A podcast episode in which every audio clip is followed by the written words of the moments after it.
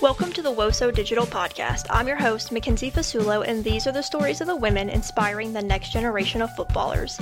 My guest on this episode of WOSO Digital is Portland Thorns forward Simone Charley, and we talk about going from being a practice player to a key player for the Thorns, what's better in Australia, social justice, Mimi's Fresh Tees, and more. So thank you so much, Simone, for joining me. Yeah, thanks so much for having me. Yeah, of course, and we'll just take it back to your last year at Vanderbilt where you were not only playing soccer but doing track and field as well, so just doing it all. But then the 2018 NWSL draft was approaching and you entered your name. Can you just walk me through on draft day where you were, what were you doing, and how you were feeling as each round was passing and your name hadn't been called yet? Yeah. Um so I was very nervous. Um I remember I was actually in class during the draft and so me and my best friend Lydia, she was uh, in the draft too. She retired a couple years ago, but we were both in class, kind of in the back of the classroom, watching the draft on mute, and just kind of like nervously waiting there and just like watching the rounds go by and like looking at each other and like trying to be calm and try to pretend pay attention in class, but like just like, watching what's going down. That's funny that you're in class. Um, that's a good excuse though to be on your computer not doing classwork, I would say.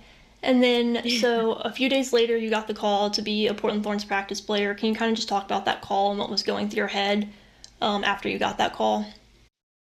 Yeah. Um, so I guess back to the draft. So me and Lid were watching it and we just kind of like went through and you know our names weren't called. Um, shortly after I got a call from a different team and they were just kind of like hey you can come in and try out um, but we can't like guarantee you anything but like you can come and we want you to try out and i was like okay cool guess i'm there then and then a couple of days later um, I was actually in class in the exact same class. and I had um, emailed my, or I had texted my coach because I was like, hey, that team would reach out to me. Like, they haven't responded to my email. Like, do I email them again? Like, what am I supposed to do? And I get a text from Darren, and it was in like all caps, and it was like, call me right now. and I was like, okay. And so I leave class, um, called Darren, and he was just kind of like, okay, I got off the phone with Mark Parsons from the Portland Thorns. Um, they're interested in like having you come out there and train with them and stuff like that. Um, but he's like, I put in a really good word for you. Like, don't mess it up. And I'm just like, cool, thanks, Darren. and after that, then literally like five minutes later, Mark calls me and was just kind of like, hey, like we saw film and everything, and yeah, we're interested. Um, you can come out here to Portland and try out and we can kind of see what goes on from there. And so, yeah, that's kind of how it all happened around a couple of days after the draft. And I would say that you definitely didn't mess it up. Um, but so you get out to Portland, and then you're obviously a practice player, but had to find another way to also get income, and you're also finishing up your master's degree. Can you kind of just talk about how what you did for income, but also balancing like working, being a practice player, and then doing your master's degree all at the same time? Yeah, um that was definitely challenging, I would say. Um so yeah, going back to that, come preseason, train, all of that, and ended up well, preseason was my tryout and I ended up not making it my first time. And so that's kind of what led to me being a practice player for a year. And it was definitely humbling for me, like having to work any odd job you could think of. I probably didn't. Um, I worked at the front desk at a local gym. I did tutoring. Um, what else did I do? I coached soccer and track. Um, I also did food delivery for a while. I actually ended up having to deliver to one of my friends. It was really awkward. I was like, but tip well, please. it was like, yeah. So I was doing a lot of different things, just like working any type of job I could to just try and make income and have enough for groceries essentially. So yeah. Yeah, definitely a lot of odd jobs, but I think that's important to talk about. And maybe something people don't always realize is that players sometimes have to find other jobs, whether it's a practice player or even players who have contracts work other jobs in the off season sometimes, depending on the situation. Then, what was the hardest part about being a practice player? And did you have a timeline where if you didn't sign a contract with the Thorns by a certain time, you would either look for options to go play somewhere else or just drop soccer as a whole and just try and find a job with something that you got your degree in? So the hardest part I would just say was just realizing that like progress doesn't always come tomorrow. Like I feel like for me just um going there and training and I'd have to like I would stay after training like every day and get extra touches and train an extra hour and all of these these things and it's like you would I kept thinking in my head, okay, tomorrow is the day that like it all comes together and I'm gonna kill it and it's gonna be great and that's how it's gonna work. And like that's that's not it at all. it's like I would go, I would practice and it'd be tedious and boring and all these things. And then I come to training and it's like, hmm, still suck today. What is this?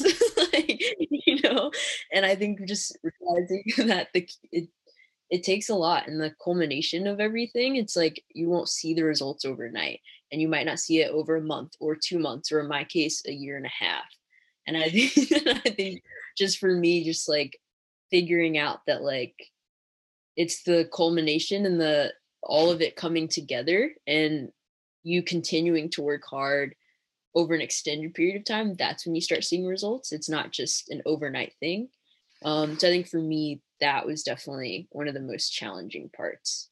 Um, I would say timeline wise, if I had one in my head, I would say I didn't necessarily have a timeline in my head because for me, it was like being a professional soccer player has been a goal of mine since I started playing soccer when I was five.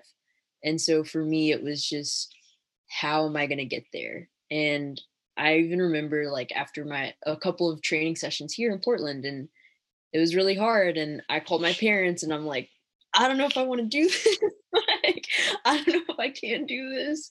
And I remember my dad um was just like very stern and he was just like, okay, then don't do it. Quit, come back home and you can yeah, like literally just start working and use use your master's degree and all that. And I was just like, hmm, actually, I don't know if I want to do that quite yet. Mm, never mind. Yeah. yeah. So I think for me, it wasn't necessarily like, okay, if you don't like make it by this time or um, get a contract by this time, then you're going to quit and do something else. Because in my head, that's something I've always wanted to do. And then in May of 2019, all of the hard work kind of did or did pay off and you got your first professional contract, you signed it. What was that moment like? And then what was the first thing you did after signing it? yeah. Um, it was amazing. I feel like I remember so we at the end of preseason, um, you have like your end of the preseason meeting with the coaches, and that was just kind of like D Day for me. Like I find out it, it either happened or it didn't happen. And I remember being so nervous going into the meeting. I like called my sister before and was like, Nicole, like, this is it.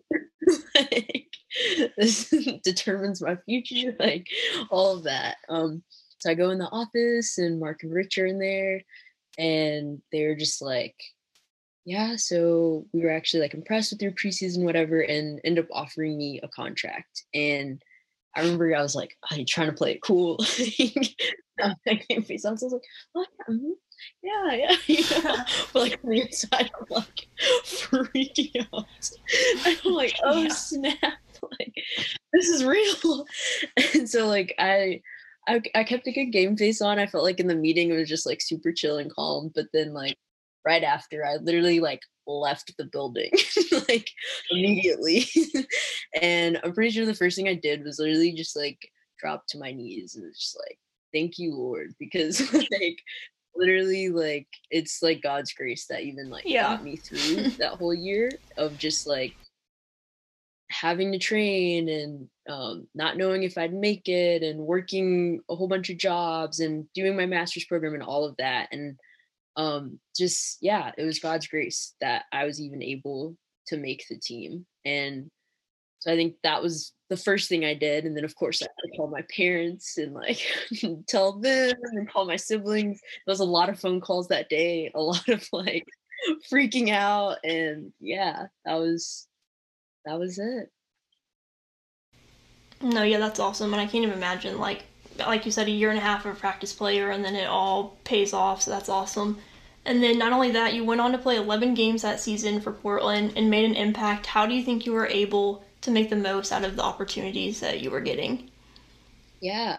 Um it was definitely cool. I definitely enjoyed my first season in Portland. It was definitely different because you know, just like being a practice player and you're just training for a year, there's not really, you don't have any games. And so that was definitely an adjustment. Like I hadn't played a game in since the end of the what 2017 soccer season and it's now 2019 so I was like how do i do this again um so yeah that was definitely an adjustment but it was cool i think just being able to figure out like how to be yourself on the field and to bring your qualities to the game and to finally kind of put into action the things that I've been working on uh, for the past year um, was definitely a really cool opportunity. And I think also with the the World Cup was that year, and so that also provided a lot of opportunity to get more minutes and play and kind of grow into the game. And so I definitely enjoyed my first season. It was a good challenge for me.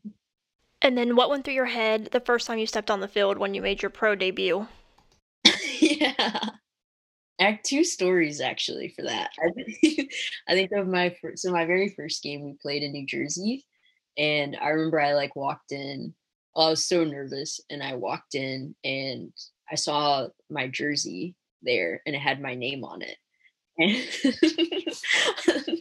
I know that's such a small thing, but for me, that was just like monumental because for a year, I've been, you walk in the locker room before games and stuff, and like everyone has their jersey and everything, but like obviously you don't have a jersey and you're watching the games and stuff. And I think for me, just like being able to walk into the locker room and I'm like, this is a jersey and it says Charley on it. like, this, like you realize you like finally made it. Yeah, exactly. And so I think for me, that was um, just a special moment.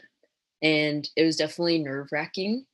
Um, but I enjoyed it. It was very cool. Um, definitely a lot of nerves, but it, yeah. You finish up the 2019 season. Unfortunately, you guys lost in the semifinals of the playoffs, but then you head to Australia to play there. What kind of went into that decision to go there, and then how were you able to grow while you were there? Yeah, so I went to Australia just because I wanted to, you know, get some more minutes, get some more games under my belt, and also just um, get more experience on the tactical side of the game. I felt like, you know, after training and all of that, you kind of get used to, well, the technical side is something that you can work on, but the tactical side is something you can only get with minutes. And so I think for me, that was a big reason as to why I went and um, just also growing in confidence. You know, the more you play, then the more confidence you get, and you get to understand, or as you understand the game better, you're, um, yeah, able to just grow in the game. So yeah. And then you made an impact on the field there, but also off the field. You were able to win the Supporters Player of the Year for the club you were playing for. What did that mean to you to be able to win that? And just can you explain to people that don't know what that is? Yeah, so supporters player of the year is picked by the fans. Um, and that was very special to me. Canberra has such a great fan base, and for me to go there and be able to make an impact like that, I think was something that was very special. But I want to mostly just thank my teammates because our team, everyone was so just like supportive and like wants to see everyone succeed and all of that. And so I think it's more of a culmination of just how much my teammates supported me and how much they helped me grow. So that was definitely something that was special to me. Yeah, and that's nice that like obviously you said your teammates helped you grow and were supportive and you're obviously over in a new country and things like that. So to have a good support system Yeah. with brand new people is great. And then so obviously you're in a brand new country. What was one thing you liked better in Australia? And then what did you miss most about America? Yeah. Um, what did I like? The food in Australia, y'all. It is. It's so good. I think just since like everything is like like most of the major cities are around the coast and so like seafood and all of that like everything is so fresh and so i would say that was probably my favorite part And then is it true that the coffee is better over there? yes I always hear people say that. there's such a huge coffee culture too. After training everyone be like okay let's go get a coffee or like let's go get coffee like people go to coffee like twice a day easily. So yeah. Um but i would say the thing i missed most about the us would probably just be my family honestly. Um that was my first time spending the holidays not with my family so i didn't have well, I got to explain to my teammates what Thanksgiving is and try and like have a makeshift Thanksgiving. Um, and then just like celebrating Christmas and New Year's. That was the first time I wasn't with my family. So that was definitely the biggest thing I missed. Oh yeah, see I haven't experienced that yet, so Ooh. hopefully not anytime soon, but we'll Yeah. see. Um, and then you come back to America, and then a week later, basically the whole entire world goes on lockdown because of COVID. Yes. How are you able to keep yourself motivated to train since no one knew if there would even be a season, and if there was, when that was going to be? Yeah. Um so it's actually crazy because I was coming back from an injury. So I got injured at the like the very end of my season in the W League. And so I was doing rehab most of that time. And so it was crazy because the timing actually ended up being like the exact amount of time I needed for rehab. So it ended up like working out well in that way. Um I guess this, that's like a silver lining. Um, but I think for me, just like the motivation of like getting back on the field and like being able to play again um, is kind of what kept me motivated throughout quarantine. That's good that you were able to have extra time to come back from injury and be ready right in time for the Challenge Cup. And so you guys all head to Utah. What was bubble life like, and how did you keep yourself entertained? Yeah. Um, so bubble life, it's literally eat, sleep, breathe, drink, soccer. That's like it. All we do, yeah, it was just like you go to the field and you come back, and that's about it. Um, it was pretty strict. Like we didn't have any really any contact with other teams. Um, you're just pretty much isolated with your own team. But it was actually kind of cool because I feel like we were able to bond in a way that we hadn't before because we're all living together like for a month and like can only hang out with each other and like yeah um but it was cool i got to play i played a lot of card games um there was a lot of monopoly deal bananagrams dutch blitz um speed like literally any card game Did you win any of these card games? i am pretty great at monopoly deal. I would like to that is my jam. And i actually learned while i was in australia that was like the game we'd play like all the time. So i had my fair share of practice and preparation for the bubble. But yeah monopoly deal is my game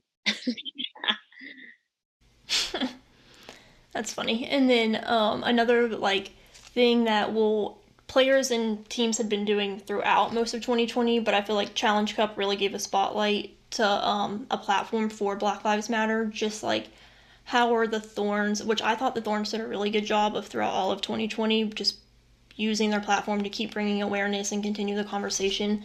But how did you think that like as a team you were able to use the platform of playing on national television and then just for you yourself what it means for you now to have this platform with followers of different backgrounds and you can continue to shed light on what's going on in America right now. yeah so i think after everything that has happened with george floyd ahmaud arbery breonna taylor the list goes on and on i think it was definitely important for us yeah for us to um, just to continue to talk about it. And especially during um, the Challenge Cup, you know, there weren't really any sports on television. And so for us, it was like, this is a great opportunity to um, shed light on racism, systemic racism, um, discrimination, all of police brutality, all of that. And so um, for us as a team, uh, we actually started having, I guess you, I guess you call them like race conversations weekly, and um, every week we'd get it, whether it's a podcast or an article or a book or something like that, and you'd have to read it or listen to it, and then on Sundays during recovery, we would have those conversations and talk about the things people don't want to talk about. And so I think for us, um, just kind of using the things that we have been talking about and discussing, um, being able to kind of put that on display a little bit during the Challenge Cup was something that was important to us. Um, and I thought it was pretty powerful that not just our team, but a lot of teams were able to be united in the message that uh, they were sending, whether that was kneeling during the anthem or kneeling when the whistle blew or wearing Black Lives Matter t shirts. Or for us, we wore um, shirts detailing Breonna Taylor's story. Um, I think was something that was very important and powerful. And uh, hoping that we can continue to use our platform because the movement shouldn't be like something that was popular for a little bit and then it dies down. But I think it's important that these conversations continue. No, yeah, and like you said, because it seems like when there is like a protest and everyone wants to talk about it on social media for two weeks, and then when no one else is posting about it, everyone kind of stops posting about it. Exactly. And I think like, especially like white people have to do better about continuing. I know people don't want to have the conversation, but continuing it to have it and just be an ally every day and not just when it's like a popular thing to be doing on Twitter or Instagram because it takes it's going to take all of us and especially white people to be able to make changes in the country. And then keeping on that subject, but moving to the fall series. So NWSL was doing the Verizon Community Shield, and whoever won got the $25,000 to give to the local business of their choice. So you guys actually won it, and you gave it to Mimi's Fresh Tees, who is a social justice T-shirt company, which is also woman owned. What did it? How did the decision come to choose them as who you're going to play for and then what did it mean to not only play for them but then actually win them the 25,000 yeah so we like in the process of choosing them uh, so we kind of formed a little like committee task force essentially to once we found out about the verizon community shield uh, to figure out uh, what company or nonprofit we wanted to donate the money to and so for us, we were given like a list of a lot of great nonprofits and businesses in Portland. Um, but for us, what kind of stood out about Mimi's Fresh Tees was the owner, Camila Adams, and her story.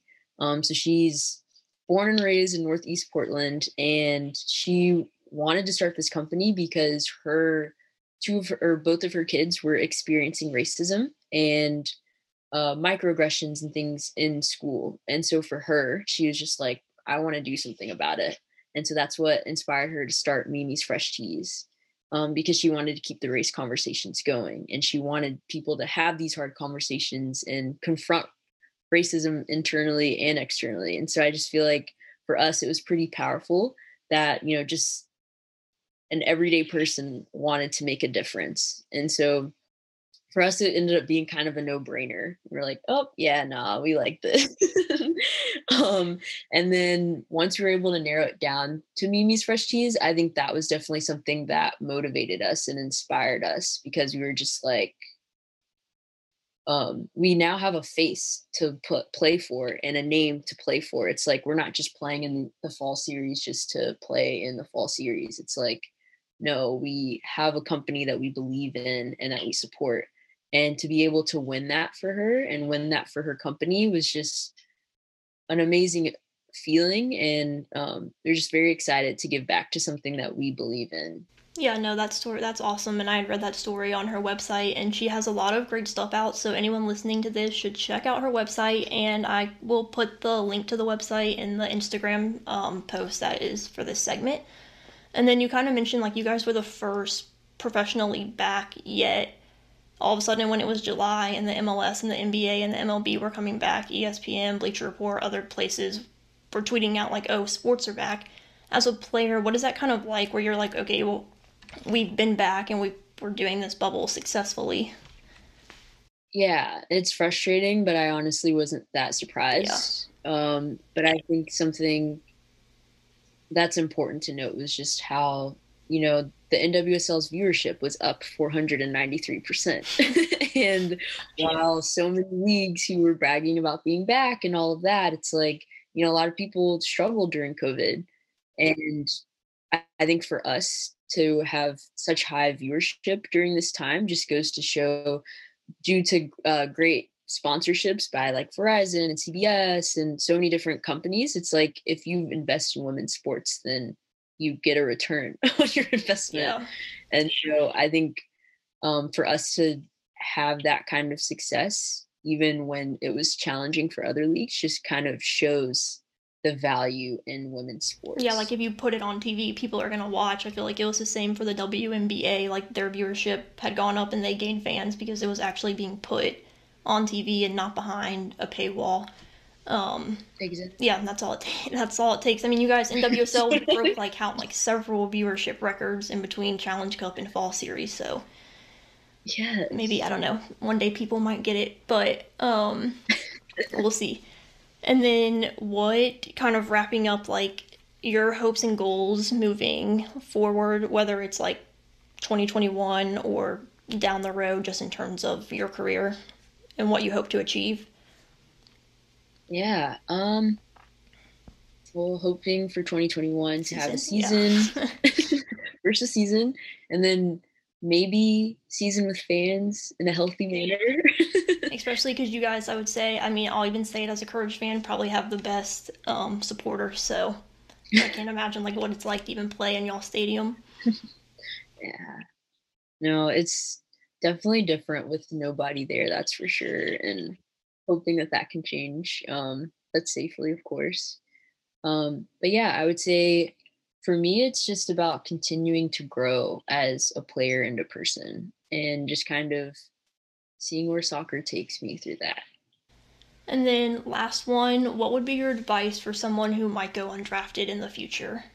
Yeah, I would say similar to what I said earlier, like progress doesn't come tomorrow and or won't always come tomorrow, but that doesn't mean it won't come. And I think a lot of times for people at least who were in my position who um, was who had to be a practice player for a year. I think continuing to work hard even when you don't see the results and continuing to be encouraged even when you don't see the results i think is something that um, if you know that ahead of time then it makes the journey a little easier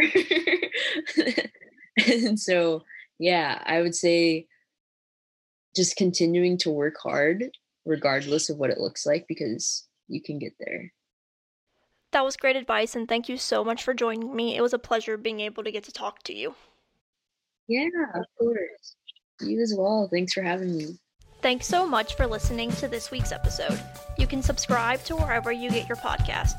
And also make sure to follow us on social media at WOSO Digital for more women's football content.